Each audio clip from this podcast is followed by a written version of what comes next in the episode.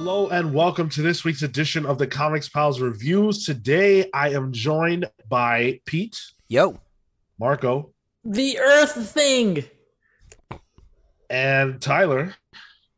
Yeah, Mark, you threw me off. I had a whole bit planned and everything. I'm I don't even know what you went for there. Tyler's just like, I can't top the Earth thing. And then for some reason, the guitar case behind you sort of looks like in my head. I'm like, oh, that's like the frozen thumb that that one bar in Alaska drinks in the in the bottle. That's a thing. Never mind. Like, All there's a, okay, there's a bar in Alaska that has this this this thumb that has been removed from a human hand that has frostbite or something on it, and it's pretty much dried up. And you can get a drink where you have to put it in a drink and drink it. And it's like Like, drink the whole, Like a- like, you eat the finger? you don't eat the finger, no, no, no, but you get a bit of the finger while you're drinking it. Oof, Tyler- that's nasty. I don't Tyler- like that. It's in the. Yukon. It's in the Yukon. If this was the bit, I don't think it would have landed. It wasn't the bit. It wasn't Oh. the bit at all. No, but you I looked toward, towards your your Zoom thing. I appreciate um, and the then I just see constructive criticism there, though. Wait, That's good. you have a Swamp Thing Christmas sweater? Yeah, You're surprised by that? More I have two surprised that it exists I than have surprised that in- yeah, Marco has it. exactly. Yeah. Exactly. That's green. exactly how I feel. And I have another one in red. Does it have Animal Man on it? No, Huh? but it's oh, Huh? Huh? look at this guy. He does his homework. No. I do my best. All right. Well, uh, we've got four massive books to talk about today. This What was a a, week. huge week.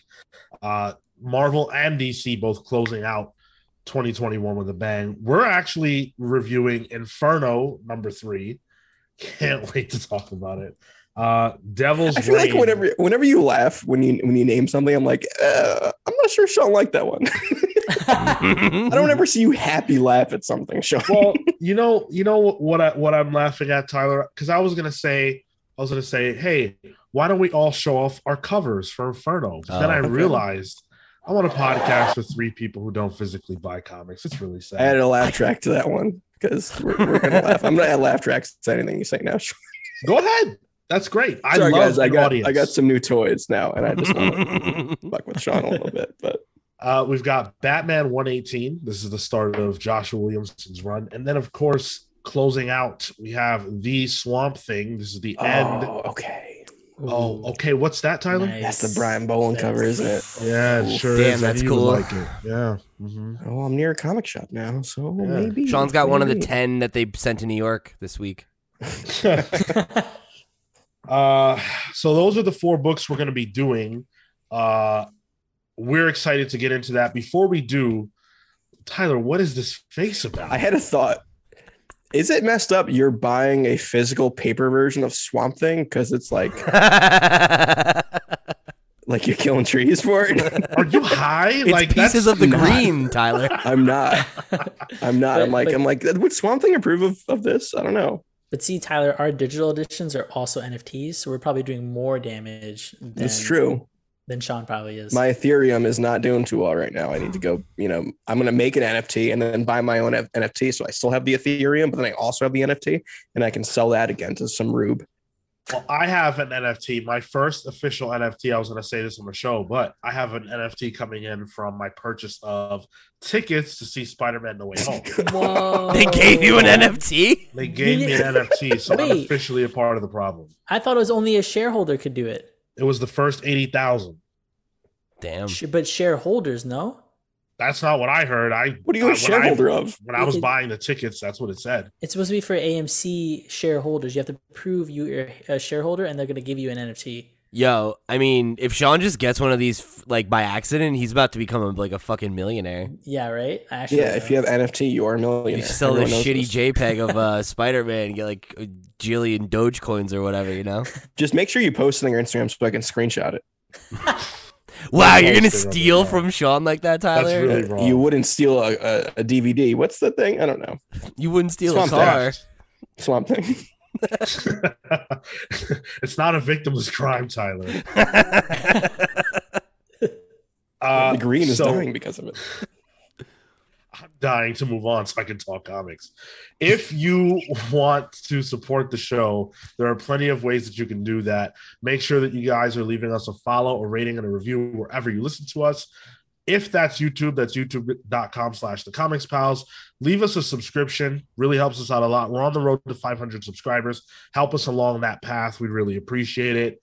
Like the video, share it with your friends, drop us a comment. You guys are always amazing about that. And if you leave a comment, we will read it on the main show, the Comics Pals, which drops every single Monday. We typically do the comments like first thing up, so you don't have to listen for long to hear us talk about what you had to say. But be careful because if you write into the show and you criticize us or you say something like a little off, Did they do that this week? I haven't listened to this week's show yet. I don't have much of a commute anymore. All right, So- cool. Somebody, Guys, if you want to shit for talk me, I'm not on I'm not on the main show. So you can just fuck with me. I won't be able to respond.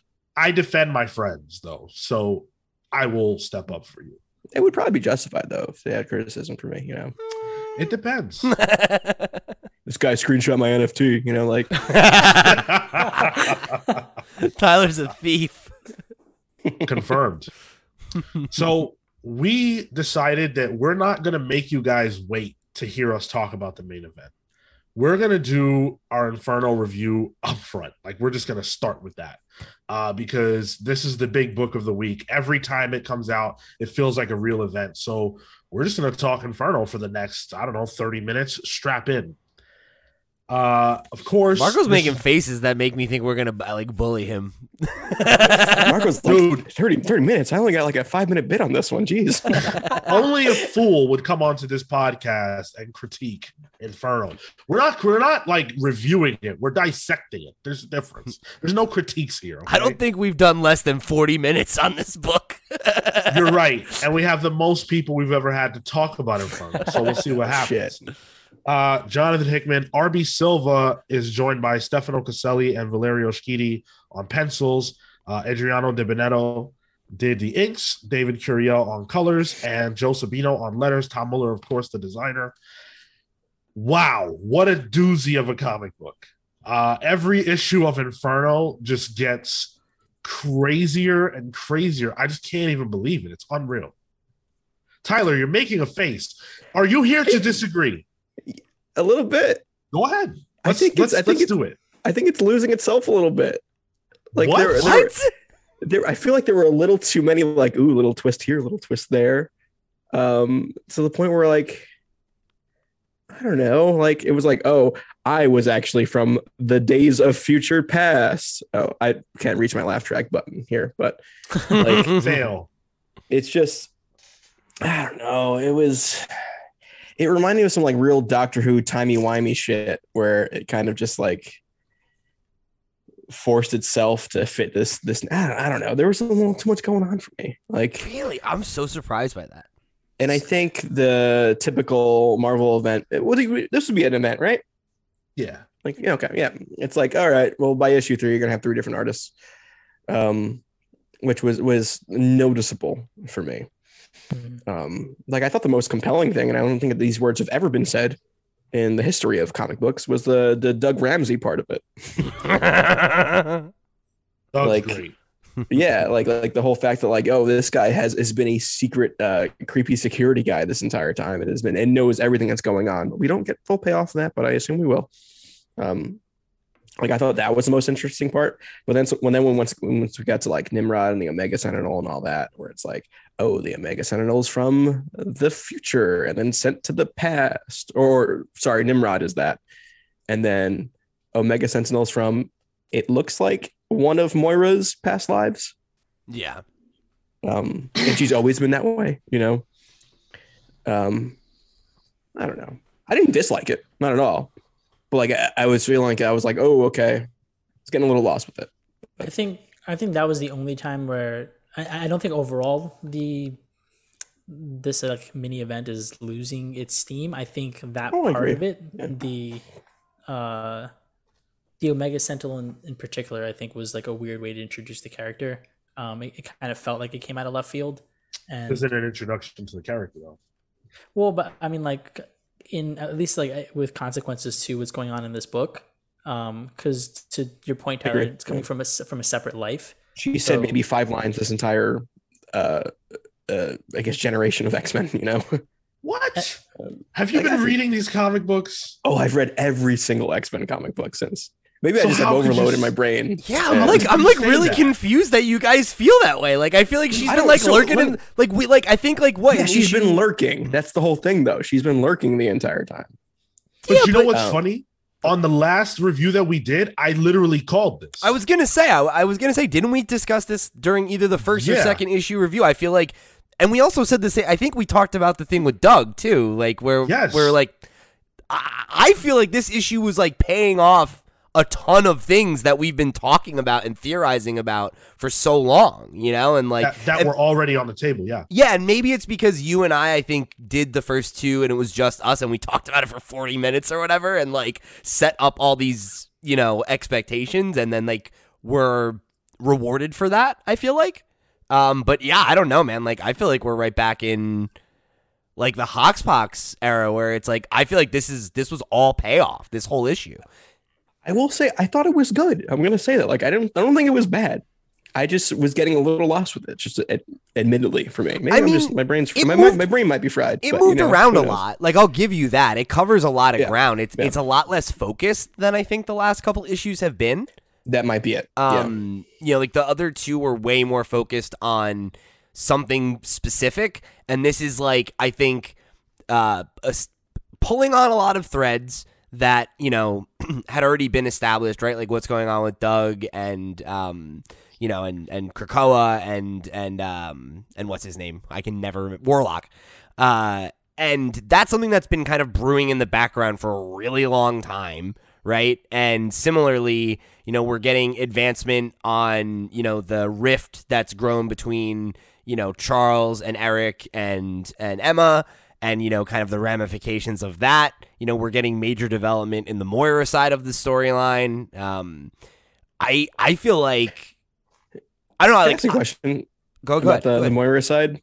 How did they track Moira? Like, how did Professor X get confused with Moira's arm? Like, doesn't he track?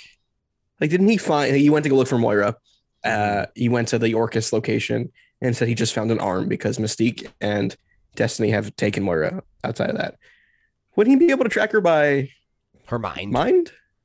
So my thought there, and I don't know that this is the answer, is that she's probably not able to be tracked by her mind because they might want Mm, to keep her off the radar. That's oh, it. I see. You mean Because from the other te- telepaths? Okay. now that now that you mention it too, Sean, when Charles feels that she's under attack, he says, "Eric, find her," and he has a transmitter. Right. Yes, that's right. Yeah. Gotcha. Okay. So I don't know. I guess I go. guess it was like a chip in her arm or something or whatever. yeah. You know. Yeah, that's that's what it was. Um, we should establish what all even happened in this in this issue. a lot happened. a lot did happen. We Yeah. talked a little bit about Doug and essentially how Doug and Warlock, which is something that, by the way, you know, that was established in Mhm. House and Powers that something was going on with Doug and Warlock that they didn't want everyone else to know. And now that has been paid off. We understand that Doug has been tracking uh, what's been going on behind the scenes. He essentially created a like a Like a security system. Yeah, in in Krakoa, a spy network.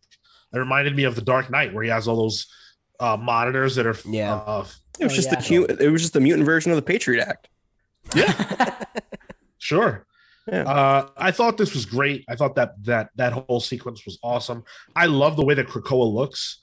It's such a Mhm. great design. hmm Um, and I love the like the Warlock Krakoa, the red version or whatever. hmm Yeah, that was cool. Um, yeah.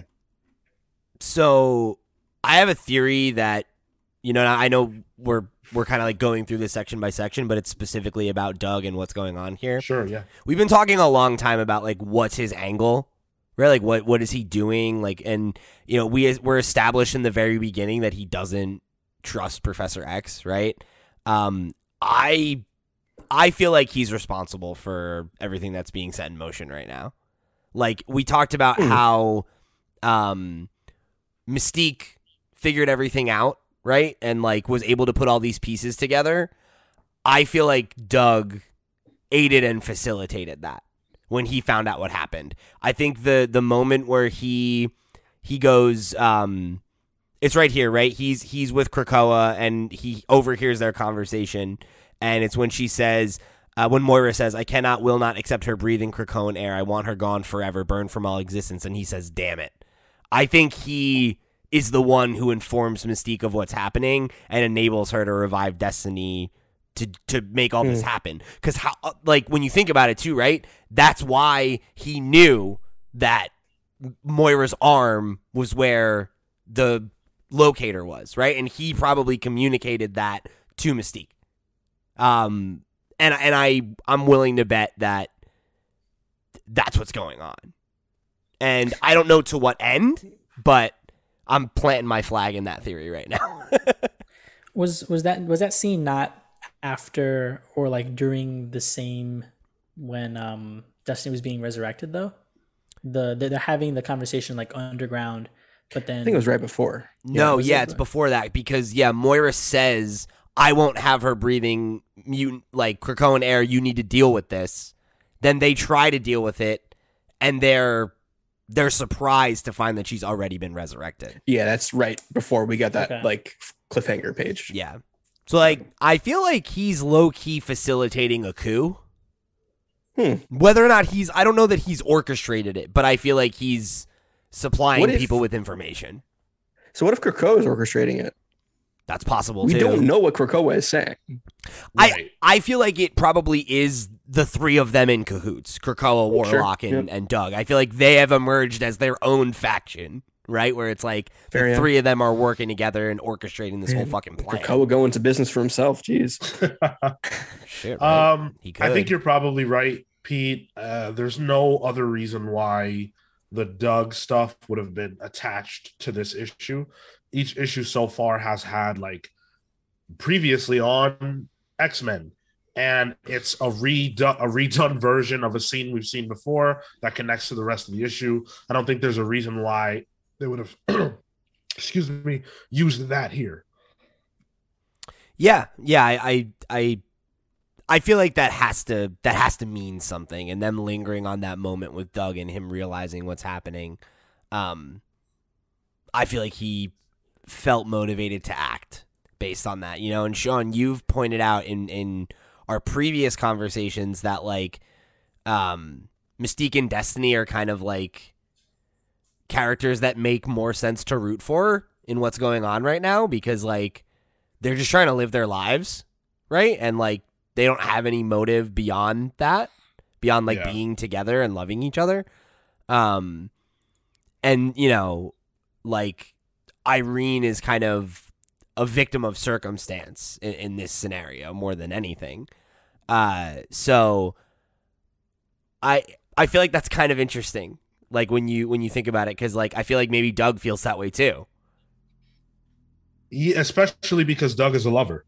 Right? You know, Mm, Doug has a wife and he understands that willingness to do whatever it takes for the person that you love. He's experienced it on both ends. He's been in that position to have to do what it takes and also received it. So I could see him being highly sympathetic to what's happening in Destiny and Mystique's lives. I I, do want to uh, put a pin in the conversation about those two because I want to talk about them later uh, as it relates to who we're cheering for um, and who the good guys are, I guess. Tyler, you're about to jump in real quick. well, I was going to say, uh, just to file this under baseless speculation, but the new Destiny of X uh, teaser image does not have Doug on it. It has pretty much every other major character.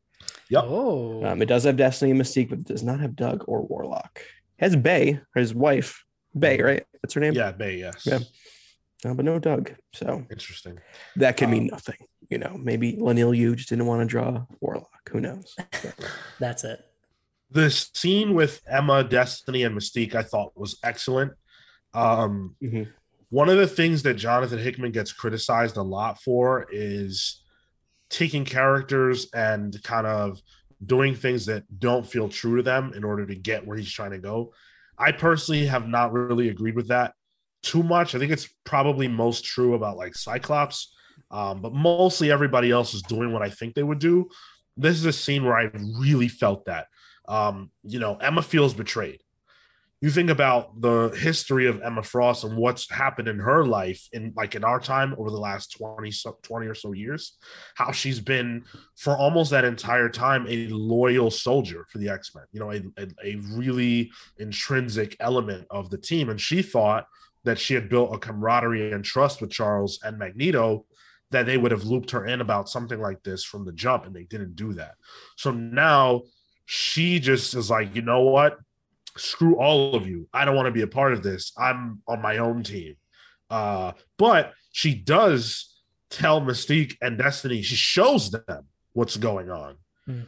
which I didn't. I don't know. I don't think I expected that to happen, but I, I keep forgetting this is like a, a really condensed thing because we don't have much time left with Hickman. Yeah. So he's got to do it all now. That is something that like it's funny because I'm with you where we got to this issue and I was like, "Whoa, like fuck, we're going there like already." But like I like that because as much as I enjoyed the slower pace of House and Powers, the fact that this like felt like it really had a lot of room to breathe the last two issues and then this one is just like like we're not wasting time. There's no fat on this issue.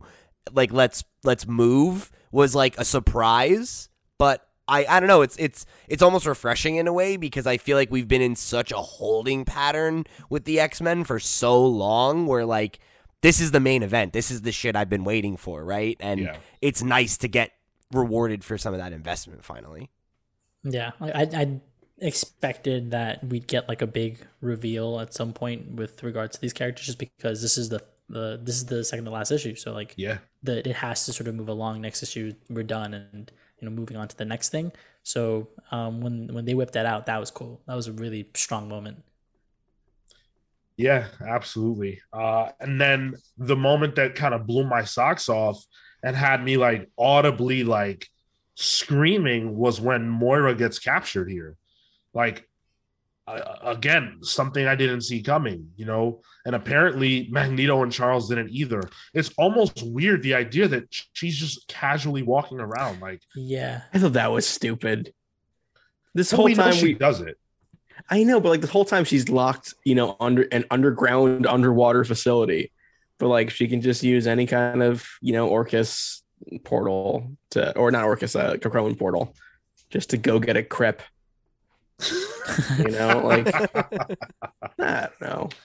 I don't know. I feel like I, you should you should have a little more control over the most important person to mutantdom. Yeah, I, I get that, but I, I feel like there's like a how long have they been doing this already? Right? Like it, it, the understanding is that she's been, you know, bunkered off for for years at this point, right? Because everyone's thought she's dead for a long time. Um, I feel like you'd get lulled into a false sense of security of like, yeah, yeah, like nobody's gonna know if I if I'm just a random, you know, like white lady in France, like walking down the block, right? Fair. Like that's Fair. you know, um, I I like I feel like I get that that motivation to be like, okay, like why would you do that? But I feel like in the context of what her reality is, that didn't like it passed the smell test for me. Is I guess what I'm saying. They had a, a moment, I think, in last the last issue, maybe the first issue, where they were meeting with like the the old folk, the the Terra Verde people about like um the Golden Girls. Yeah, yeah, yeah. yeah. yeah. and so like they they probably just like hacked whatever the system was, and that's how they located her. They definitely did that. We saw that. Yeah. Yeah. I I gotta say though, um, you know, Sean, you said that you were surprised that they uh, like kidnapped her and everything. I was like deeply confused by that, like because I just don't know what their end game is. Because like they're not gonna kill her. Like obviously they don't they don't want to. They're trying to protect the timeline and everything. And so like I don't know. Like is I guess they're orchestrating this to like capture her and like take her under their control and try to take Who Charles and about? Uh, I'm sorry, Destiny and and Mystique, like kidnapping Moira. Like it's it's very much uh, they're doing this thing to set up this trick, ideally to like I guess take Charles and and Eric out of the picture and kind of take over. But like, I don't know, wouldn't it have just been easier to like keep her in her isolated base and go capture her there rather than like, I don't know. I guess I'm just a little like confused by what their end game is here. Well, so it's important to note they didn't capture her, right? The the Orchis people did. So they're piggybacking off of whatever Orchis is doing and taking this opportunity. She was going to get captured either way. And we've seen Mystique Oh, constantly Okay. infiltrate Orchis. That so makes more she sense. Probably has. Yeah. Yeah, I, I forgot about that context. I'm thinking that that's part of their plan, but no, of course it's not. Um, so we should talk about the the probably the thing that has people most talking. We already addressed it a little bit. It's the scene between Omega Sentinel and Nimrod. So Tyler referenced the Days of Future Past line. I want to tackle that first. I don't think she was saying that to say that she's literally from the Days of Future Past timeline. I I, think know. Yeah. Hickman I was think it was more of a tongue in, Yeah, it was yeah, like it was a tongue in cheek. It's Yeah. like Leonardo DiCaprio pointing at the screen kind of meme. Um, I did say last time that I thought that uh, Karima was from the future. Um, now we know that that's the case, but of course, it's a Hickman book, so there is a wrinkle. She is from a version of the future that's different from what we understand to be true. So, what we learned here is that everything that Magneto, Charles, and Moira are doing works. That this is successful in the future. And that this Omega Sentinel comes from the future of this timeline, timeline 10, where Moira and them win. And the same exact way that they send um what, it- what was it they sent back? It was more it was Wolverine's DNA. I forget, empowers at the end when they get to the apex of everything, they send something back um, Oh, through a black hole. I can't remember, but we know that that's how they can tran. That the only way you can survive Moira's reset is if you're in a black hole when it happens. Right. And so Omega Sentinel sent herself back so that she could activate Nimrod sooner to change the future. To me, that is consistent with everything that we know. Not because it was uh like done before by her, but because all the rules of that already exist and we know that it can be done. So I had no problems with that. I actually really enjoyed it and it's cool because it tells us that unless the future is changed by them and whatever machinations Mystique and Destiny are doing, the X Men get what they want. It throws a huge monkey wrench into this conversation because that's what we want, right? As readers, we want mutants to succeed. And when we did the House of Powers review, that's what everybody said. But now it's flipped because now we know mutants will win, but at what cost? Yeah, it's interesting because uh, you were when you said the thing about oh, I got to the part of the book where I audibly gasped. The thing for me was when we got back to Moira's life timeline. I was like, oh, oh shit! Like I this is too. this is a big deal. And uh, I thought it was interesting. There's some stuff on the timeline right where uh, mutants and humans like work together. There's it on the timeline. There's the mutant human alliance Yeah. um i guess to fight the children like the, children of the vault. Yes. yeah the post-humans um but then a couple years later uh after the children are defeated and apocalypse returns there's the mutant human war so like yeah seemingly mutants wipe out humanity at what It's- cost? yes. And then there's also that weird wrinkle that I guess Krakoa allowed the children of the vault to grow and post humans to grow. Like, isn't that revealed too? Like Krakoa's like, hey, this thing is building here in the section that I can't see, but Warlock can see it, so I know what's going on. Hmm. Um, there's a lot going on here. yeah that's interesting Well, we know that some kind of a, a version of Krakoa goes on to the future of uh, one of the timelines. And we've always speculated that there would be a fusion of Krakoa and Warlock. right So I'm wondering if that isn't like what's going to come to pass because the we know the end game is like human forget humans it's it's post humans and machine technology versus mutants krakoa is a mutant, I guess.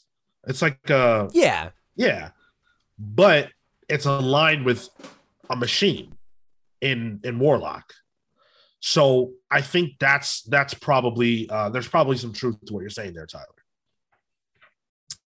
Um yeah, I mean that that timeline was shocking. It came out of nowhere. Um, but again, it just adds another wrinkle to what I feel is is a is an amazing story that I'm so bummed is on its way uh, towards ending. So with with what we've kind of discussed, are you guys still not into the Omega Sentinel reveal?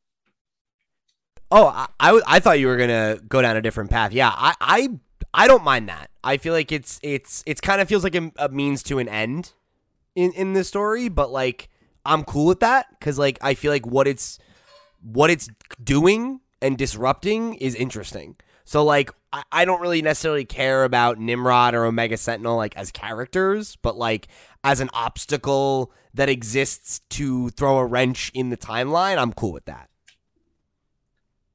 Well, Tyler, you and Marco, you guys were against it. So how do you feel now? I mean, I'll, I'll let it play out. Like I'm not I'm not against it. I wouldn't say, but like it just didn't. I didn't gasp or pop for it. You know, Mm. I'll see what happens. okay. Yeah, I didn't pop for it. I forgot who this was. So I was like, "Who the fuck is this? I Where's knew going?" it. You explaining knew it, it. I was like, "Oh, that's right. I remember these things." She had the weird thing on her face. Yeah. It's worth pointing out for those of you who, like Marco, don't remember exactly who Omega Sentinel People like. Marco. That's not true. Um, no, people love Mark. There we go. that's There we go. Um, she's a human. She was a human. Omega Sentinel Karima was a human being who was infected with the Sentinel virus or whatever you want to call it. And in Mhm. fact, um, if you look at the uh, the the Moira Life 10 timeline, you can see the timeline of Omega Sentinel Mhm. coming online and what happened there. That same thing is actually in, I believe it's house number three, house or powers number three. So just to show you how long Hickman has been driving towards this. right. Um, in any event, there is the face off between Destiny, uh, Mystique, and Moira. I, I mean, we've been waiting so long to see that. That's insane. Um, when is Destiny's power going to kick in?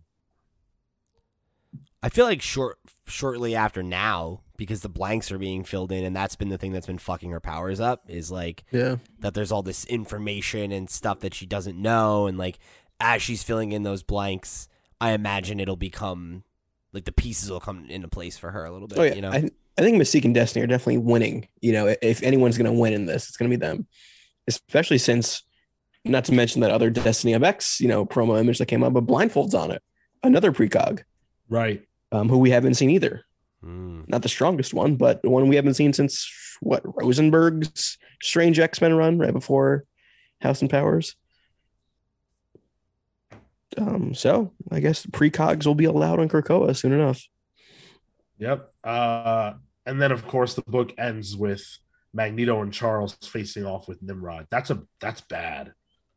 I, Hey, see me out of metal. I think they're They're gonna just supposed to die. okay. Like I feel like they're gonna get their fucking clocks cleaned and like maybe get taken off the table for a while. No, I I feel like it's gonna, it's just a setup for like a really cool fight. If this is the last issue, like leading They to get killed else, off. Cyclops puts his red costume on, takes control. This is what I want. I don't know, Marco. You think you think out. they can beat these guys? There's a whole group of of people with probably anti mutant weaponry, and then fucking Nimrod and Omega Sentinel. Like I don't know, dude. Yeah, but like plot armor too. I feel like they're gonna. I feel like it, it'll be cool, kick ass. They already have plot armor though, because they can be re- resurrected later. Like Fair enough. you could easily kill them off and be like, yeah, they're fucking dead for a while. Mystique's in charge, baby. Like We know for a fact that they will die, actually, because we saw Emma resurrecting them. So Oh fuck, oh, right. I Oh, fucking yeah. forgot about that.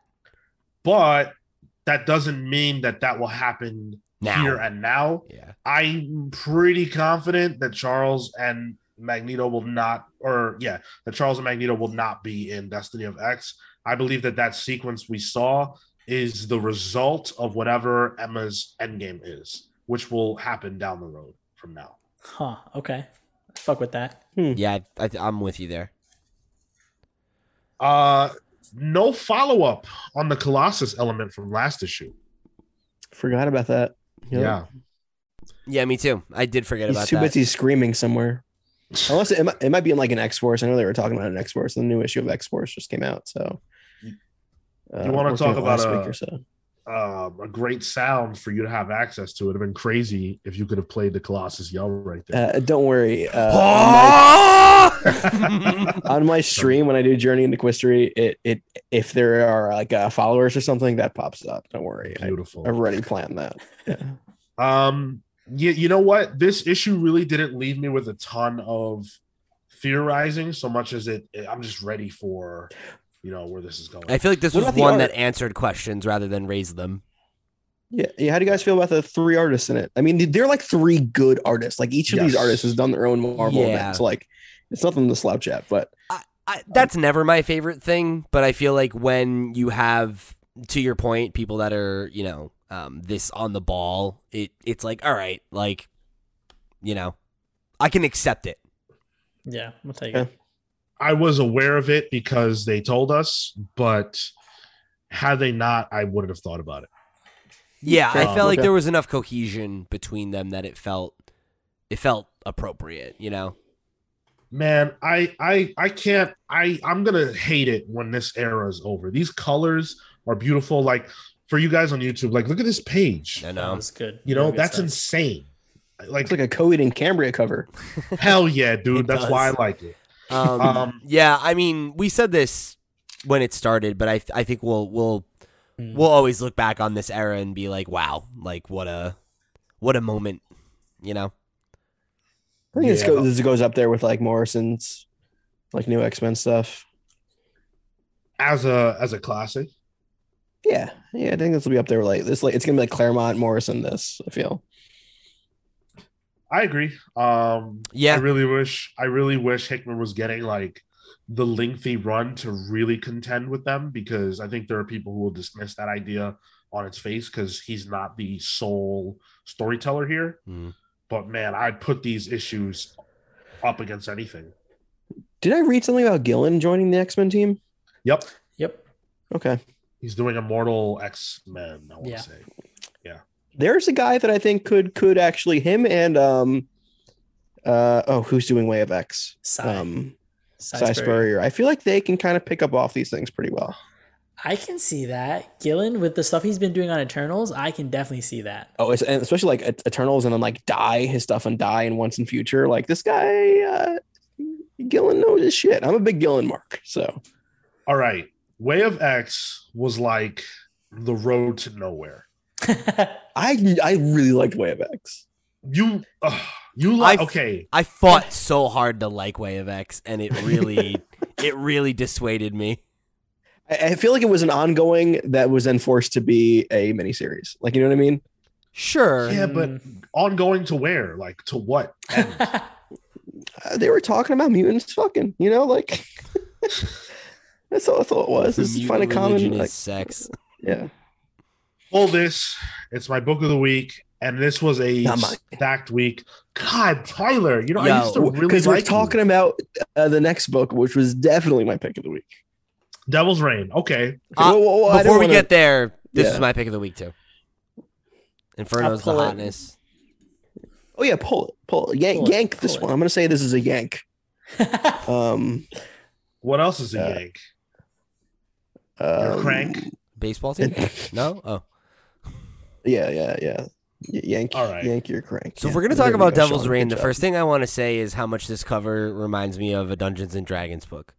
Hey, there we go. You know, doesn't it? I've been, I've been, I've been listening to, listening, watching to a ton of Critical Role lately. Um, so like, I'm, I'm down with that. I'm down with that. So, can, so Devil's Reign. uh, I don't have the book near me, and I'm petting my cat. Uh, that's Let Marco just- Cheto and Chip Zdarsky, right? Do you know who's Yeah. on? Yes, yes. Uh, and then uh, we've got Marcio uh, Menyz on colors and Clayton Mhm. Cowles on letters. Feel free. Okay.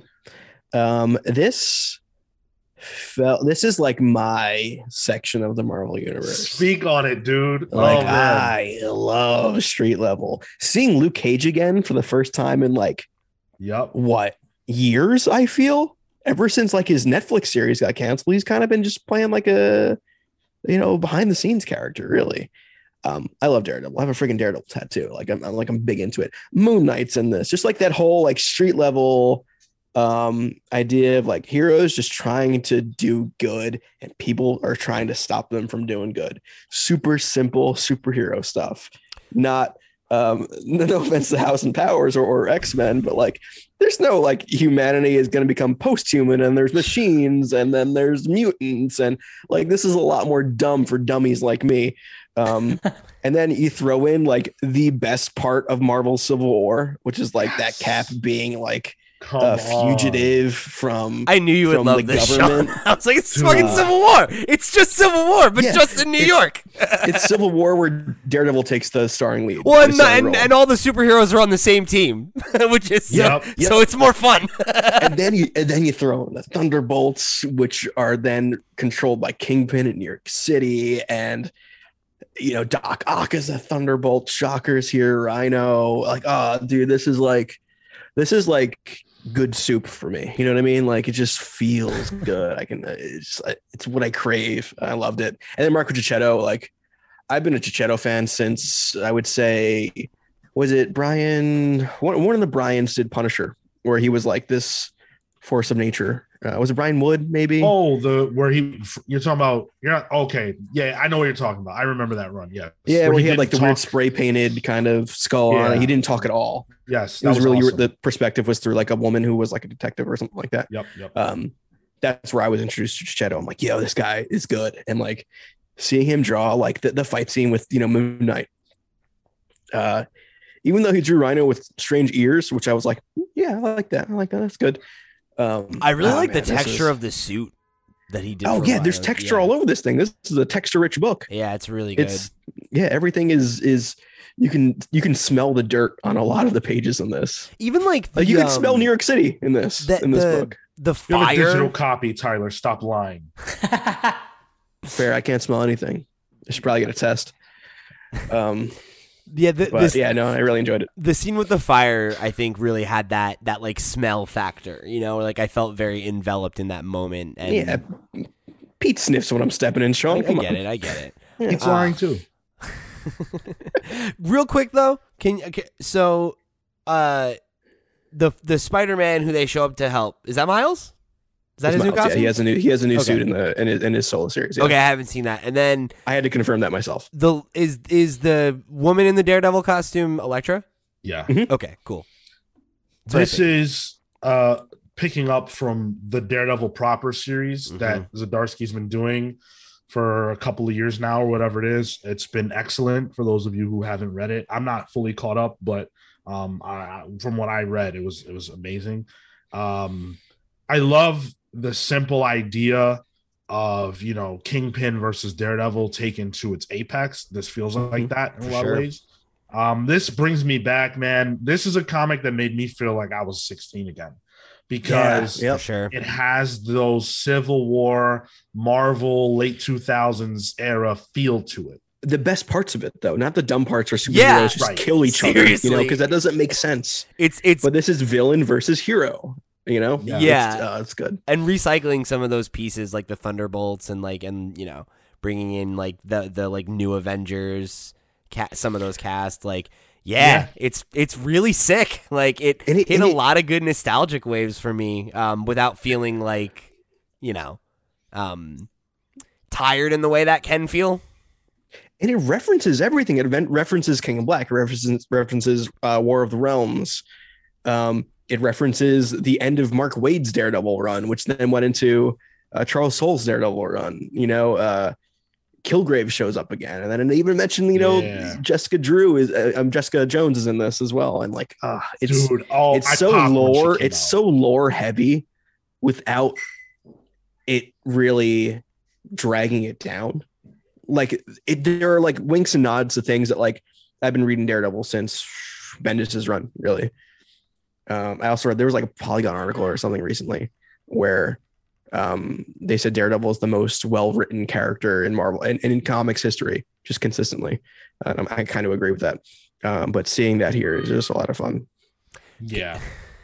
So, uh, I think this speaks to how good um, he is, but I had a real problem in this issue a couple times where I could not not hear uh, Vince D'Onofrio's voice as Kingpin when he's giving his speech to New York. Yeah. I, I could not. I started laughing my ass off. Just the uh, he goes, "We have suffered wave after wave of attacks." Of destruction brought down on our great city. It's just kills me. That was good. Thank you. You know this. Just not my kind of not, not my kind of comics. This was okay. Good story Oh. beats. Such a bummer, man. I, I'm all about.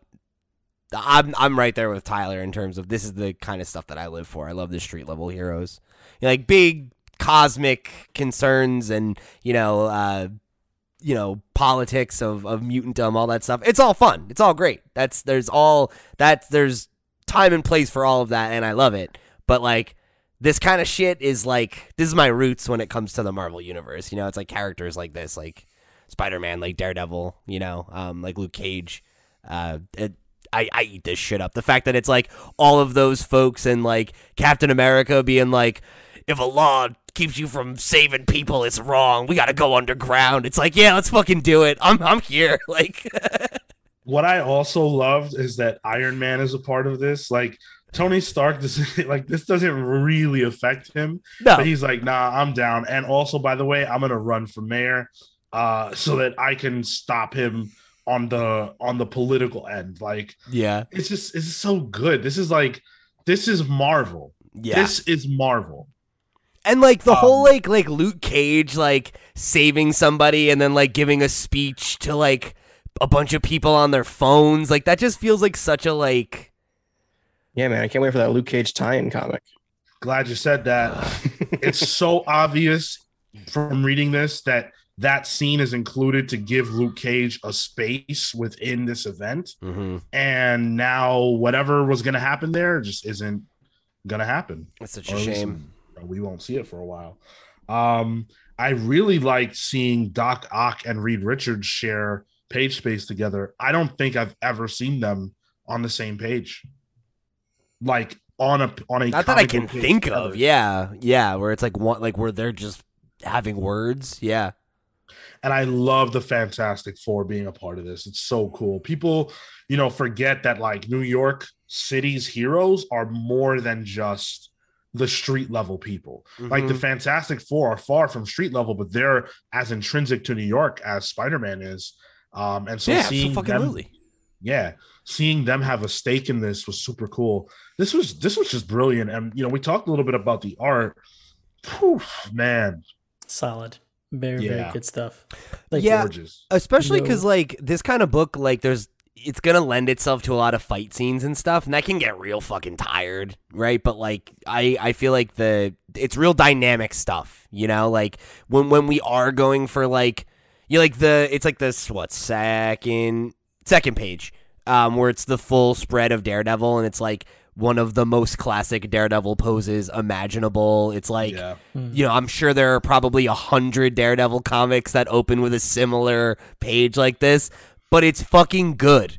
So it doesn't matter, right? Like it's like, yeah, like if you're gonna play the hits, fucking play them well, and that's what this is, right? Like it is meat and potatoes type comics, but it's good, and like, Yeah. You know, like there's a reason people like comfort food. You know, it's the cream of the crop. It, re- it really, really is. Um, I, Chip is fucking great, man. He knows how to write these these kinds of characters so well. You know. yeah, the the artists that he works with, I think they communicate the story beats really well. Uh, all of them start off with like this nice, uh, looking when we, we first get introduced to the Fantastic Four. You know, like two big panels set the scene, and then the last panel is going to lead into like the actual big bad action. And then similarly for uh, Luke Cage and um, you see here, you know, they have a big page. They're in there. You they're walking, and then all of a sudden the the bottom of the page leads into the big action. And I think the that economy of uh, paneling I think works really well, and tied along with uh, the fact that I think Zdarsky's like a really good storyteller and understands like how to hold tension. Um, they, they make for really good segues into the next scene, and it, it flows really really well. Something that I really appreciate about Chip as a writer is I feel like he has such a strong voice. Um, books that he writes, I feel like really have a specific tone and style to them that feels like him, but he does he fucking like really knows these characters' voices well. You know, so like you don't get that problem where like some ca- some writers who have a really strong voice like they write every character kind of similarly. Yeah. you know? And like that Bendis. sure right exactly right yeah. Like almost every character is the same person. Um and like he's really good at leaning into the things that are like this is a hallmark or you could even argue a trope of this character but I'm to lean into it in a way that's good and authentic like the whole the the moment with uh you know where Cap comes in and and backs up Miles, right? And he's walking, he's holding this woman that he's carrying out of a burning building, and he's like, "Officer, step away from that young man now," you know, and like inserts himself in this problem, and it's like the most like, yeah, that's exactly what he would do in this scenario, of course, right? But like, it's easy to do that and have it feel hammy, you know, and uh, he he toes that line so fucking well, you know. I think that's one of the things he he nails so well when he's doing Marvel stuff. It's weird how good of a writer Chip Zdarsky is. It's weird. Yeah, because he's he we know him, we knew him as an comic guy. artist, Yeah. And now he's this great writer. I feel like it's the inverse now, right? Like he's he's been a writer for longer and is probably like more prolific as a writer now than an artist, you know? Which is wild as fuck. fair to say, yeah. You know, like if you had said that in 2000 what 13 or 14 whenever Sex Criminals was on the scene, you know, you would have been like, "Oh, in 10 years he'll be at the top of the art art game," you know? Well, I'm assuming Tyler that Devil's Reign was your t- your pick of the week, or you said that. Um, Yeah, yeah, it was. Yeah, for sure. Um, what do you brilliant. think's happening at the end here? Is is is Kingpin taking out Kilgrave's vocal cord to use it? Oh, Can that, I don't- that be a thing? That makes sense, I guess. Yeah. I I mean, he Or clearly is he just taking him off the board? Well, I mean, he says, "What a squandered gift. Perhaps it's time someone more worthy possessed it for a better world." He's definitely talking about himself. It's like he's got to be doing something to co-opt his powers. I don't know what Yeah. that is. Mm-hmm. yeah, I'm not sure myself. I like you. You mentioned vocal cords. Like, is that where his powers are? I figured it would be in his brain. You know, so we'll. we'll like how his blood's have- purple though. Like even that's purple. He's the Purple Man. yeah, he's the purple man. Um, I did Um, think it was fucking hilarious when I when we got to that last panel in the Fisk for president. I was like, "Damn, where was this issue?" Uh, fucking 2016 when we named Wilson Fisk Yeah. the president. We fucking predicted this five We years sure ago. did. A little late, but we made it. Uh, yeah, this was brilliant. On any other week, this is my pick of the week, and it was Agreed. tough for me between the between the two, but Inferno went out. Definitely pick this up though. You don't need to be reading Daredevil to understand what's happening here. The Can confirm. that- the context that you need is literally in the first few pages and the uh, previously on page. It's brilliant. yeah, Pete. Your only questions were uh, costume related, like Yeah. not plot related at all. and I was right about both of them just from context clues. I'm like, yeah, I'm pretty sure these are who these people are. Well, uh, let's talk about Batman 118, a new beginning for uh, the Batman. Uh, Joshua Williamson, who I'm really happy to see getting this shot, even though it's not uh, not long term. He's here for a good time, not a long time. Uh, he is joined by uh, Jorge Molina. Ooh, On not art. Alfred Molina. no, not, Hello, not Peter. Alfred Molina. That would have been really shocking. um, who, by the way, I think does an absolutely incredible job. Um, yeah. yeah, I don't know that I've ever seen his stuff before, but like I was fucking blown away by his I, work. I feel like I've seen plenty of Jorge Molina, but like I looked at this, I'm like, Wait, this is Melina? like Mikel Janin was also uh, one of the artists on this, so they they shared duties. I'm not I sure. think it was the- only like two pages. yeah, like because yeah. you can you can tell Janin's art, and I think Mhm. it's only like two pages with um, was it um, Alfred's daughter? Was that her? Oh yeah, yeah, yeah. yeah, I Um, think those were the Janin pages. And then uh Tomeu Morey did the colors and Clayton Cowles did the letters. So you, if you haven't been following Batman, one of the cool things about this issue is that that's really irrelevant. Uh, you get what you need to know up front again, which is that hey, Gotham won and the fear state is over and we're good now.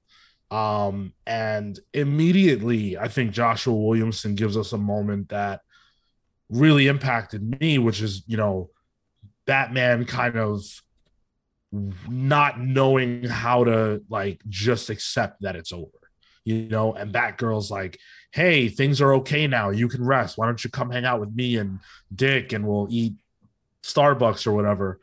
And he doesn't do that. You know, I really, really loved that sequence. He thinks about the people in his life that he would normally go to for that decompression, and he can't. And Yeah, I, gone, so I I loved that.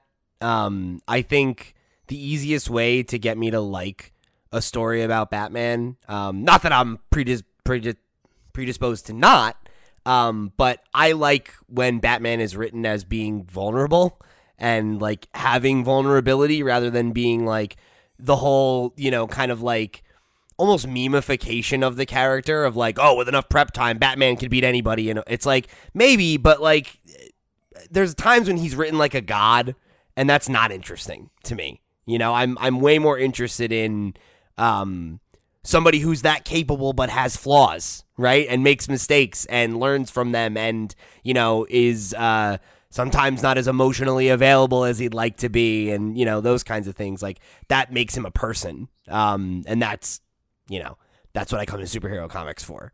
Um, and I that moment was my favorite of the issue. Like specifically, you know, the the cuts of all those like warm memories, and then that being just contrasted with him like there alone with the sun coming up. You know, is like that's that's good. That's really good writing. You know, it's very very personal. Yeah, the, the story is about a Batman who doesn't recognize Gotham anymore. You know, Arkham Asylum's gone, Wayne Manor's gone, Alfred's gone, Dixon Blüdhaven, you know, Damian's gone.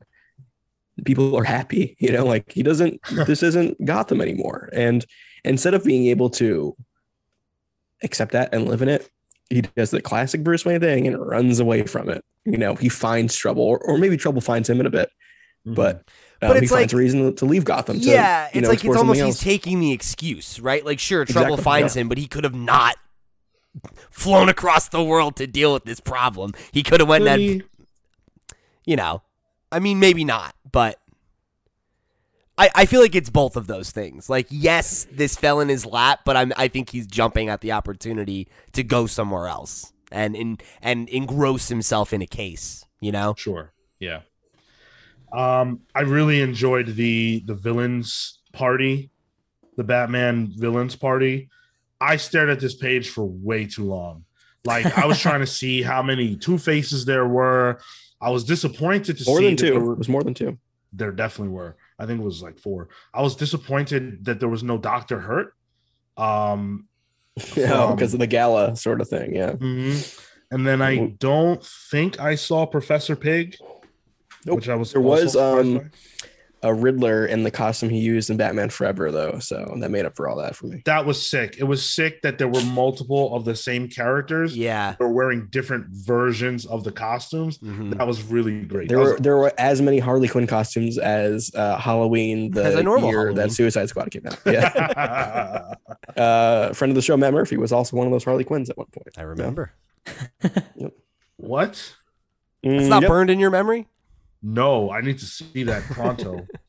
Um, yeah, I I thought that was like a really fun premise, and it was it was like I don't know. I think I think it speaks to like how cool the art is in this, right? That like a lot of background scenes are are often not you know as as well realized as this is Yeah. or there's so many fine details like um I really liked. There's the the um in that shot right, like on the the top left when you have like the full shot and it's the billionaires ball villains of Gotham. Uh, there's the Catwoman from uh, the Arkham games is right there, and then back straight it's the Mister Freeze from the animated series. Like there's some there's some fun little nods to all these different you know fantastic designs of, of obviously all these characters. I think it's it's fun also because it plays into the like the story directly. Uh, Bruce is hidden as uh, Killer Croc, and that's fun. Yeah. It's it's almost like a like a small campy moment, but it's executed really well, and that beat is used really effectively. Like where he'll pop out, it's like, oh, what the hell's going on? And all of a sudden, boom, I'm Batman. It's like, all right, fuck with that. And I like that like he he's like cracking jokes and stuff too. Yeah. Like like the whole he's like oh like the Riddler goes riddle me this killer croc what's green and red all over my fist and he fucking gets him right in the face like that's it's fun it's a Batman who's having some fun you know it's it's like very that. Schumacher Batman, you know, sure uh, which totally down my alley. Tyler, did this remind you at all of uh, issue one of Scott Snyder's run on Batman, where he breaks into Arkham and he's facing off with all those villains and he teams up with the Joker, but it turns out the Joker's Nightwing. Oh yeah, I remember that. Yeah, Yeah. that was great for the previous pages and make that make sure that book uh, sold for Yeah, you know thousands of copies. But no kidding. yeah, a little bit of that. Yeah, Um, yeah, I mean, there's some brilliant like art pieces in this issue. Just like when Firefly burns away Batman's um, you know, fake costume, and you see him here in all his glory. Yep. Such a sick panel. there are so many good th- of that of just the him in the f- shadow or like in the f Yeah. background or whatever like later on the two the two guest pages where there's the stuff with Alfred's daughter right where like she's at the crime scene and he just shows up he's like don't touch that like that's another really just solid solid Batman you know yeah. Um, so much the vibes are immaculate art. in this book frankly I I really like this I thought this was a really fun first issue yeah this was this was awesome i haven't read much of Tynion's run um so i'm coming into this mostly fresh especially when you talk about like the fear state element. But um man was this awesome. This is what i wanted. Like tom king's run was cool but it didn't feel quite like batman to me. This feels like what joshua williamson did with the flash. He took a character that needed a little bit in my mind of a freshening up and he did that by doing what you do with that character. You know, there's no like special bells and whistles on this. It's just great Batman stuff. yeah it's like so classic that it feels novel Right. You know, it's like, oh yeah, like fuck. The, yeah, this is what we've been missing, right? Sometimes you need that. Sometimes you need that back to basics run, you know? To like reorient the character a little bit. I, I think it was can- especially important after Tynion's run, which was very out there. I Right. I, I really like Tynion's run.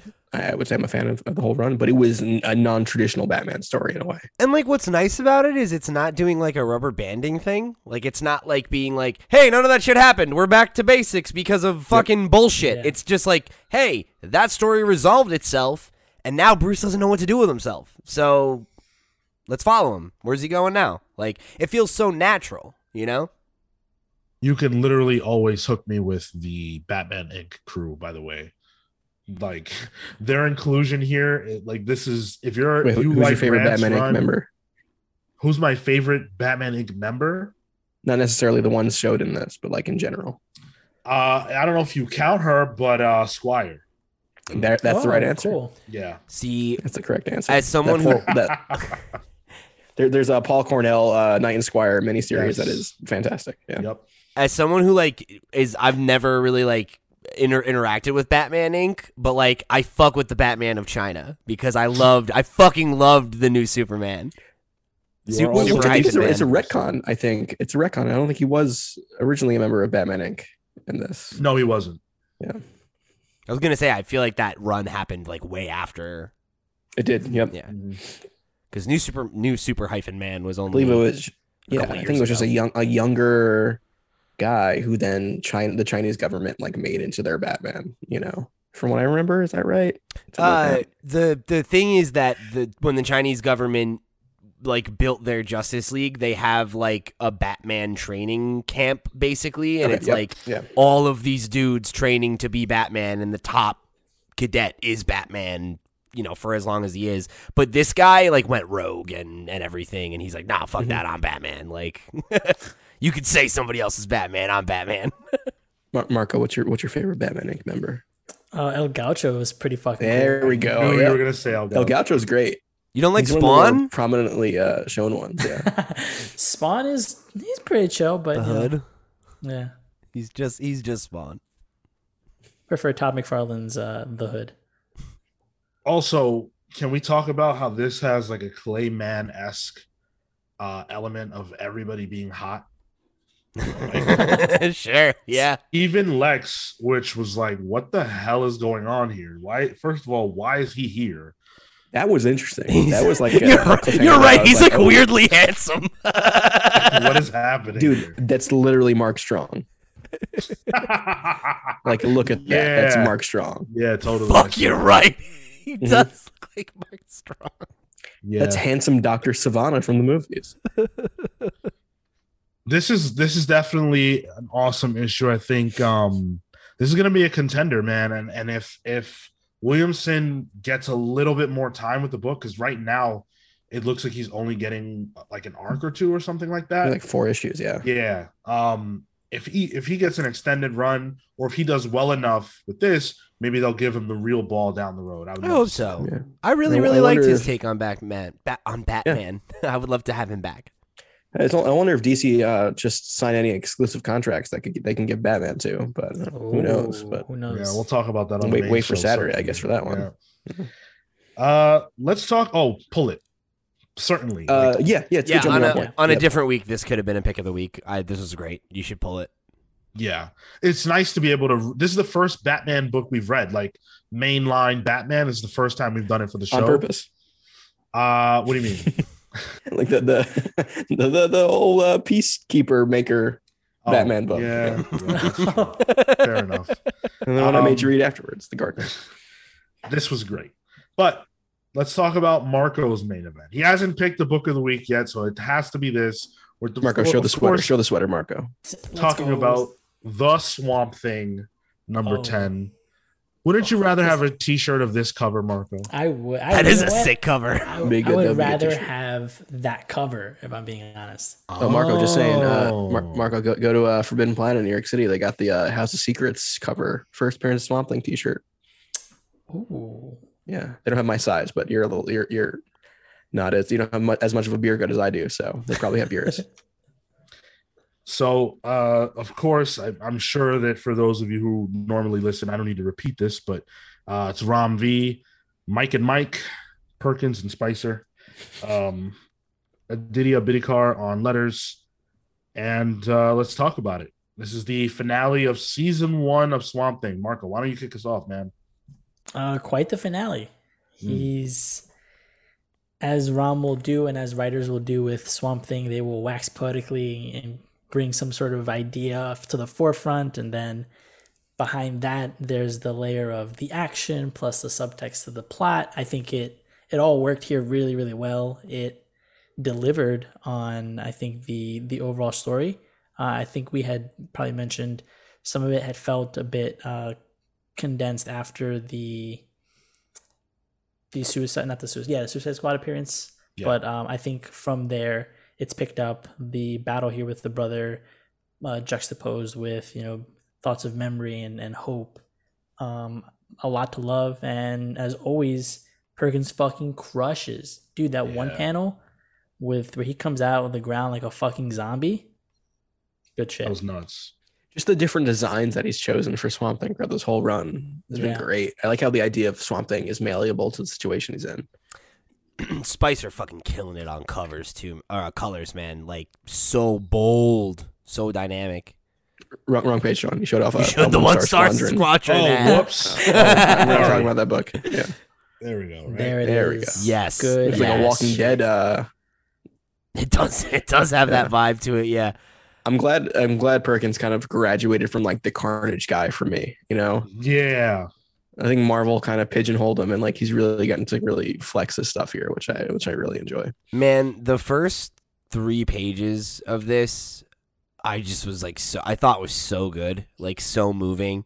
Um, like you know Marco said the whole like Ram gets a chance to kind of wax uh, poetic a little bit, and I, I really loved this the script there. You know, like I just I thought like the language was was definitely tapping into that kind of flowery, you know, like prosy swamp thing vibe, you know? Yep. Um and not that he's not done that at all, but I feel like it's it's been sparingly and this was such a like you know him using it as like this opportunity to like meditate on, you know, like childhood ambition and you know and and like the the relationship between these brothers and how it's soured and and like having that juxtaposed with this like incredibly warm memory between the two of them and you know like it's it's so uh uh, it's good stuff. You know we've talked about how one of the unique things about uh Ram's run here is the decision to make uh Levi like still a person and like to in- include uh, familial drama as kind of like a grounding element to the story.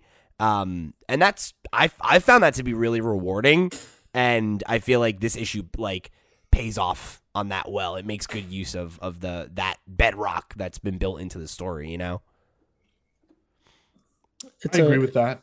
Um, the only thing that I would say as not a not a counter to that, but just I guess on the side of it is I I wasn't too interested in their fight. I thought that their fight was not very very good. I agree it, it felt like it was rushed like it, it feels like it just kind of happens and it, it it it didn't feel super consequential Yeah. and I think it could have. Well, I don't think it was supposed to be about the fight. That's the thing. And Yeah, I think I think maybe the previous issues kind of built it up as that, but it, it really was about showing them like that they're, they're still love for each other there, which then leads to Levi saving him. You know, Yeah. It's more of a, I guess this this is a way to resolve the two. Mhm. You know, for the coming issues, maybe they become allies. I don't know. I just it felt like it wasn't really necessarily meant to be that.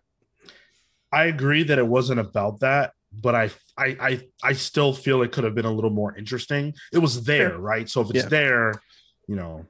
Um, but yeah, yeah. It's like not. It's too much and not enough, right? Like Yeah. it's like uh, one or the other would have been fine. Especially when you got a week where Moon Knight's fighting Rhino and Electro. Come on.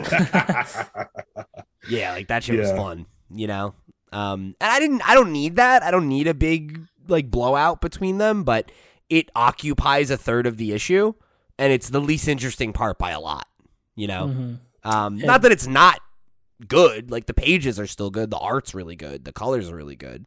But there's also interference in the middle of their fight. Like, so they, they don't really actually get to fight.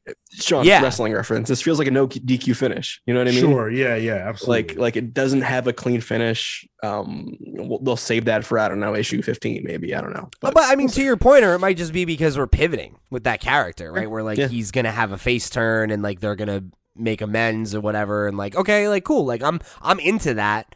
Um, but I feel like he was like a, a bad guy and an obstacle for such a short amount of time too. That like, Sure.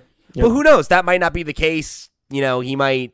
It might be a thing where he saves him and he still hates his guts, and you know, right. you know, I'm I'm not um I'm with you, Sean, where that stuck out to me as being the weakest point while not being something that I felt was actually a detractor, really. It wasn't bad. It was just not as rewarding as I feel like it could have been and Yeah. that Ram's shown that he's capable of of having things like that pay off, you know. I thought the conflict with the Suicide Squad was was more satisfying than this was in that regard. You know? Yep. he found a way to make that narratively rich um, and we we you know gave him his laurels for that on the other on the other hand, uh the philosophical, as Marco said, like waxing poetic elements of this were really nice, man. I I love Ram's presentation of the Swamp Thing as like an eternal sort of force of nature, literally, that it is a force of nature that persists beyond whoever currently is the avatar. Um, it's brilliant stuff, and you know, it reminds me, and I guess if you're writing Swamp Thing, you've got to do this, but it reminds me of those, oh, like the you know the Neil Gaiman, right? Like the Neil Gaiman stuff. Um, Um, It- Alan Moore. I'm sorry, yeah, Alan Moore. It reminds me of of the Alan Moore stuff, and it feels appropriate that you stretch all the way back, and here's Alan Moore doing it, and now in 2021, Ram is planting his flag. It feels respectful Yeah. of the character and what's been done, but it also adds some layers as well. I thought. Sean, have you read uh, Ram V's uh, These Savage Shores? No, That's good stuff. Yeah, I didn't. I wasn't into it. Really, Yeah, I I really enjoyed it. These Savage Shores. It's a vampire story, but it's also set in like um like colonial India with like English colonialism. It's Ooh. in, you know, built around that. I'm into that. Um, I thought it, I, I thought that shit was good. N- Um, what- what- not pirates. It's just like, No, it's just no, old, not really like, like pirates. older, yeah, colonial type stuff. It- Marco, do you remember what uh, publisher that was? uh, Vault. he- It's Vault. okay. Um, cool.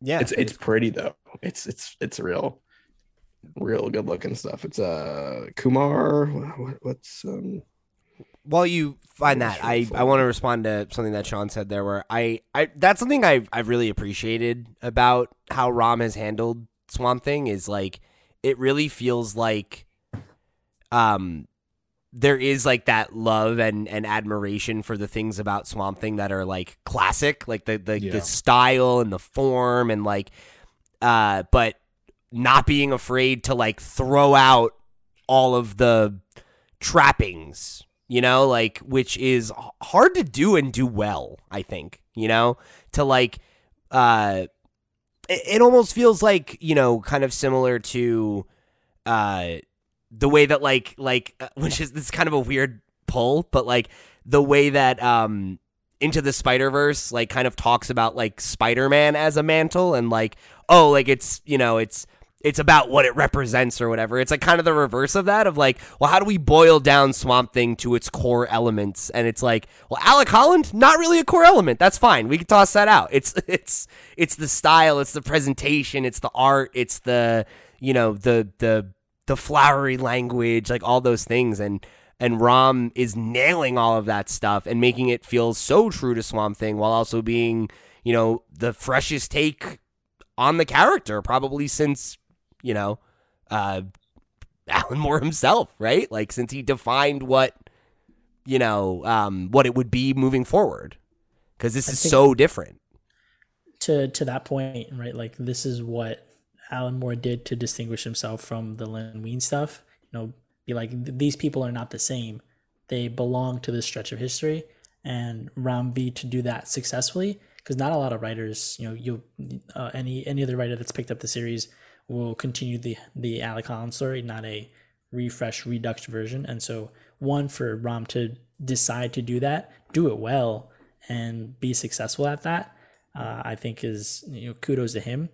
But he's also expanding the lore because you have that desert spirit, that avatar of the desert, and you know yeah, I'm, I'm excited for that. It was so he's doing cool to see him come there. back into the play, into Yeah. the fold. and it's yeah. funny that that character, which was like the first arc of this whole run, kind of felt a little disjointed from everything. You Yeah, know, it felt throwaway. um, yeah, yeah. Outside of the fact that it was a way of introducing, you know, Levi to the green, but like that character itself felt like a throwaway. So seeing that come back and like, oh, there might be actual ramifications there. It's very Mhm. interesting. Yeah, I, and I, I I'm such a sucker for that. Like, you know, everyone knows I'm a I'm a Kirkman fan, and like that's a thing I love that he does. Where it'll be like, oh, you remember that seed I planted fucking 30 issues ago? Like, here we go, it's it's back. Like, I love shit like that, where it's like, ah, you thought it was a throwaway, nothing's a throwaway, motherfucker. Like, it all means something. Like that, it makes you feel rewarded for investing in the story, right? That like Yeah. even the stuff that at the time you're like, how does this fit into what's going on? It's like, well, there's a plan. There's a plan here. And also like you, you talk about, you know, Ram Ram's take on this is a little more traditional in terms of Swamp Thing. Like I would say since like New 52, like nothing against Snyder or Soule's Run. Like I really enjoy those. Those are a little more popcorny. Yes. You know? Yep.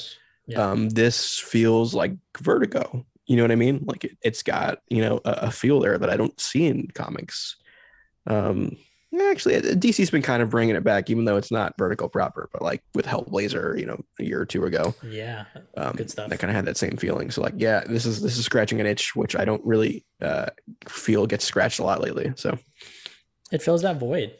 Like that's what it is. It, Yep. you can, it's palpable, and this would have been a Vertigo book 100. percent mhm, yep. Yeah. Yeah, I think easily. Yeah. Yet it's Um, still in the DC universe because Suicide Squad was in it. You know, like we forget about that, but like it it was it worked somewhat. Yeah. You know, I mean, that's the thing is it's done a really good job of being like, yeah, like this is absolutely going on in the DC universe, but it's not. Mhm. It doesn't feel slavish to that shit, right? Like it, Yep.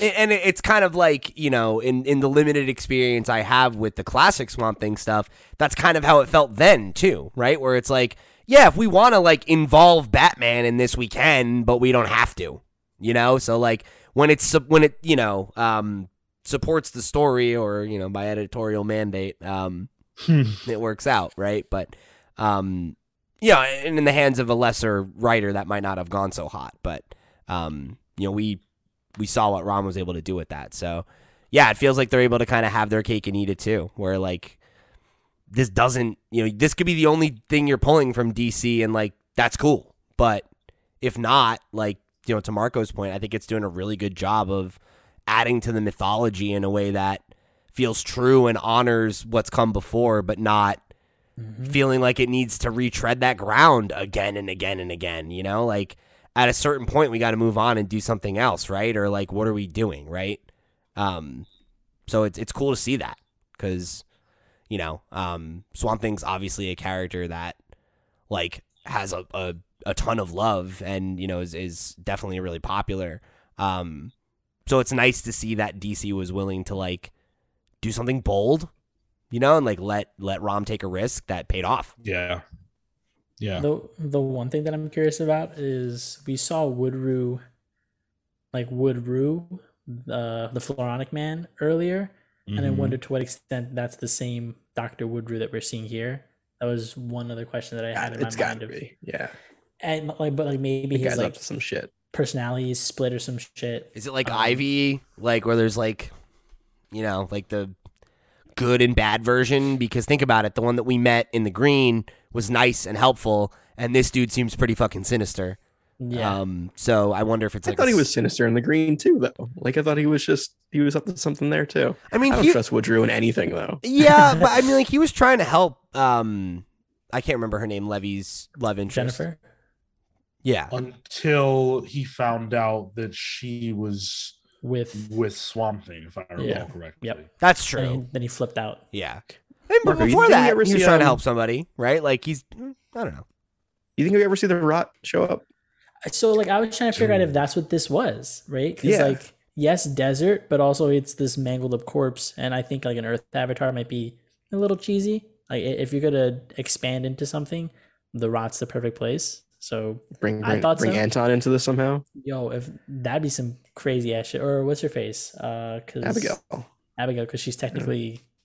Not, She I don't would know be what the, the current- is. current um Avatar. avatar. Yeah, So we'll see. Well, uh, I think hats off, major props to the creative team behind this book for killing it for 10 issues straight. Um, you know, it's it's not easy to contend with the market and to put out something that's really, really good, that feels special, but is also palatable for mainstream comics fans. I think it's a testament also to the fan base that they were able to stick with this um, because it is kind of heady at times and um, you know, I, I can see a lot of reasons why people might drop a book like this or never even pick it up. But I'm glad that it was successful. And of course, the reward for success in comics is getting to make more comics. Uh, Six so- more issues. not love all the time. I really love the uh the like it's such a like classic comics like ad on the front where it's like by popular demand extended Yeah. to 16 issues and it's Yeah. like That's so it's so fucking funny. It's Yeah. awesome. I Uh, can't wait, wait. wait, wait. Show, show me that um preview page again. Yeah, you got it. Wait, I don't the have Great that. Machine. The Great Machine. Is that um? Wait, is that what? gonna be extending into the whole future Future's End thing with the uh the machine? Well, it doesn't have to because the machines Doesn't have, have their to, I own guess. thing. Yeah, yeah. Yo, wait, I don't have that in this book. Oh, no, it's I gotta buy physical, man. Don't you dare admit that to Sean. I See? missed Let him that. gloat. Hurts. Come on. I missed. And also, we're getting another Swamp Thing book. Uh, the Black Label book comes out soon too. Yeah, so we'll we're gonna get get Lemire. a daily dose of Swamp Thing, Who's working on that one? or, or a double dose. It's Jeff Lemire Lemire. and um, uh, the Green Lantern guy. Uh, Um, we did Geoff Johns' Doug, Green Lantern. Oh! Mankey. Doug Monkey. Yeah. Oh, okay. Damn. Mankey I was really I've- No, I say Mankey like the Pokemon. no disrespect As Doug Primate. Yeah. to to Doug Primate, but I was really hoping that when you said the Green Lantern guy, you meant Liam Sharp. Um, No, no, no. Ooh, Oh, the that other, would- the other, the They're gonna say uh Ben Skyper. I'm like, yo, get him off this podcast. Uh, so pull it. Although if you pull this, it's obviously you got to pull the rest. You can't just pull this issue. Pull the TPB. Do we the know if trade. there's a hardcover coming? there's a It's There's definitely a soft cover. there's a trade. yeah, I want The I want a trade's out. hardcover that uses more paper. Not, not with where DC and Marvel are at with that stuff. That's man. true. Yeah. Um, pull it. Go pick up the trade. Get it. It's phenomenal. You won't be disappointed. That's a pals promise. Um, we loved all the books here that we read today, but of course, we want to leave you guys with a little bit of a preview into our thoughts about what's coming out next week and what we recommend that you guys buy. Uh, so I will start to give you guys a little bit of time. Uh, Thing number two. Ooh, Oh, okay. Let's Yeah, I'm go. done. That's my pick. Thing was was a surprise. It knocked Ooh, that's all Tom of us Riley off art, our right? feet. Yep, Tom Reilly, Walter Yeah. Mosley, a newcomer to comics, not a newcomer to writing, but a newcomer to comics, who just dropped a bomb on us with Mhm. that first issue. Can't wait to see Yeah, and what always- the team does next time. I always like the out of continuity, but like sort of in continuity thing stories. I feel like the thing is always that a character to like, oh, we need to go back to a time where he wasn't happy. You know, like right. I, Um, I'm, do you- I'm, a, I'm, I- I mean, I'm genuinely very, very excited for that book. Um, but in general, that's a thing that I'm like absolutely a sucker for. I love a good like period piece comic. You know, uh, Is- yeah, I'll eat that shit up every time. Pete, you're not looking forward to Hulk number two? Uh, I, I haven't read number one yet, so Oh. I, I'm Yeah, excited you'll- to see you'll Ottley's work. week. But you know, robot suit Hulk. So I don't know, we'll see. Yeah. Um, for me, I have two. Um, first one is Wastelanders Wolverine number one, Hmm. uh, written by Stephen S. DeKnight. Um, what? With yeah, with art by Ibrahim Moustafa, who uh, did that um, Young Jean Grey miniseries. Yes, um, way back yes, when? I remember that. So that's like an interesting team to be doing, like a kind of under the radar um, Old Man Logan story. This is the this is the rejuvenation of the Old Man Logan universe, and I think there's Right. four different series spinning out of it: Black Widow, Hawkeye, Star Star-Lord, Lord, right? right? Star Lord. Yeah, yeah. And then this Yo, Stephen DeKnight. That's amazing. Dare, Daredevil, um, yes, yes. showrunner for the first Also, season or something like that. Yeah. um a Buffy alum as well. Yes. Yep. Ooh. Yep. Uh, and then the other one would be the Amazing Spider-Man number eighty-one, um, because the cover shows Ben Reilly facing off against Yep. the Spider-Man of Brooklyn, which is Kaine. Oh, Uh, so he has some clone on clone action. So I'm down I'm for that. And I also that, like yeah. the, the this whole Spider-Man Ben Reilly Beyond Corporation story has been goofy. Like it's not taking itself seriously at all. And the Beyond Corporation is the corporation that was a next wave, which they have all these weird kind of doohickeys and gadgets and technology that um, they have drop drop uh, drop bears, which are uh, flesh eating uh, koalas. Like that's the kind of stuff that's in this book. I Um, wanna and, and I appreciate wanna that. read it, but it's three thrice monthly or whatever it is. That's Yeah. just- not, no, not only that, but it has like point issues as well. and So, the point bays, which are ridiculous. Like Yeah. I'm not I'm not doing that again. I did that 10 years ago with the big time stuff. You can't catch me twice. I'm too um, old now. Sean, you picking up uh, Joker next week? What? Joker's next week. What? I don't read that. Oh, okay. All right. All right. Yeah, how dare you? You don't I'm, that I'm really, actually really, not really allowed. fun Commissioner Gordon book, but yeah, I don't read that. I'm, I'm not allowed to read that. Yeah, I haven't bought every issue um, at Yeah. five ninety nine. But No, no. um, I did want to point out that uh, the Saga box set is dropping this week Oh. Yeah, well, Yes. limit one per customer on Midtown Comics. by Brendan Vaughn, whoever that is, Oh Brendan Vaughn, um, and Fiona Staples. Wait, It's, uh, did he? It's really Brendan. it says Brendan Vaughn. That's I'm a sure typo. it's a miss. Yeah, I'm sure it's. A it's typo. got to be. It's just funny. Um, Uh, uh, why the last man did not flop that bad on TV? yeah, Come on. It's funny. Um, I, I point this out because obviously we know that Saga's on its way back. Mhm. Uh, it's it's impending. If you haven't read Saga, or if you know someone who you think might like it, this would be a great gift to get Yeah, I have that a little, I have a little saga shrine up there on my bookshelf. Hey. It's uh, the box Nice. hardcovers with Beautiful. some, some pops, some Funko Pops because I'm a friggin' mark. You're a mark. Yeah, it's fine. We all are. Don't worry about it. Some of us more Right. than others. Uh, Marco, did you have a poll that you wanted to shout out? Yeah, bro. Eternals number eight. What? Not that- There we go. Berserker? I was waiting Marco, for you to say where's that. one. Berserker? Berserker. Uh, well, the cover's not there, so I'm You assuming said it's you were gonna finish come the out. whole You're not- series. You're not Yeah, picking up I- I Elvira Vincent Price number one, I am. No, not not yet. I'm not there yet. Sean's getting the cosplay cover. dude. though. Eternals is fun though. That Eternals book is so much better than the, So the good. movie. Yeah, Of the uh, and then Primordial Four. Good stuff. You know what, Um, guys? Go ahead. Sorry. I was just gonna say, uh, just a shout out for next week also, Strange Adventures, the full book, and then Rorschach as well as they're both being collected and Fire. releasing next week. it's King Day. I would buy those. I would buy Saga, but my money's wrapped up because I'm buying the Spawn Compendium. Let's go. Please tell Damn, me you're the not comments doing got that. to you. Wait, They what? Not got the not the red carpet collection for the Hellfire Gala. Wait, what? Where's that? What's that? Uh, it's a it looks like a, a compendium for or a trade for the Hellfire Gala. oh shit! All right, well I have to get that. You buy That's every awesome. X Men book no matter what. Yeah. Yeah. How's the Ten of Swords book doing? Oh, I gotta read that. Oh That's my a great idea. Yeah. Shit. Okay, cool. All right. Well, I got to go read Ten of Swords Collected.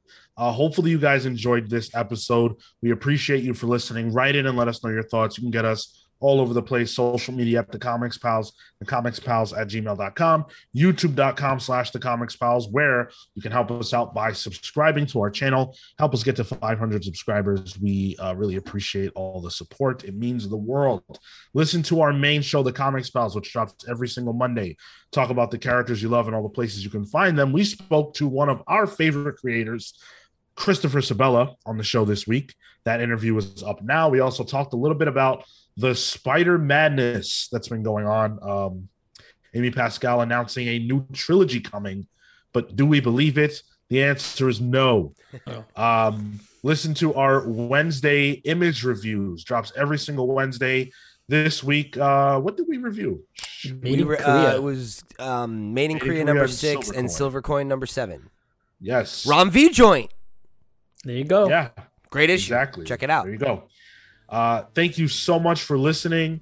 For the rest of these chuckleheads, I'm Sean saying until next week, take care, guys. See you.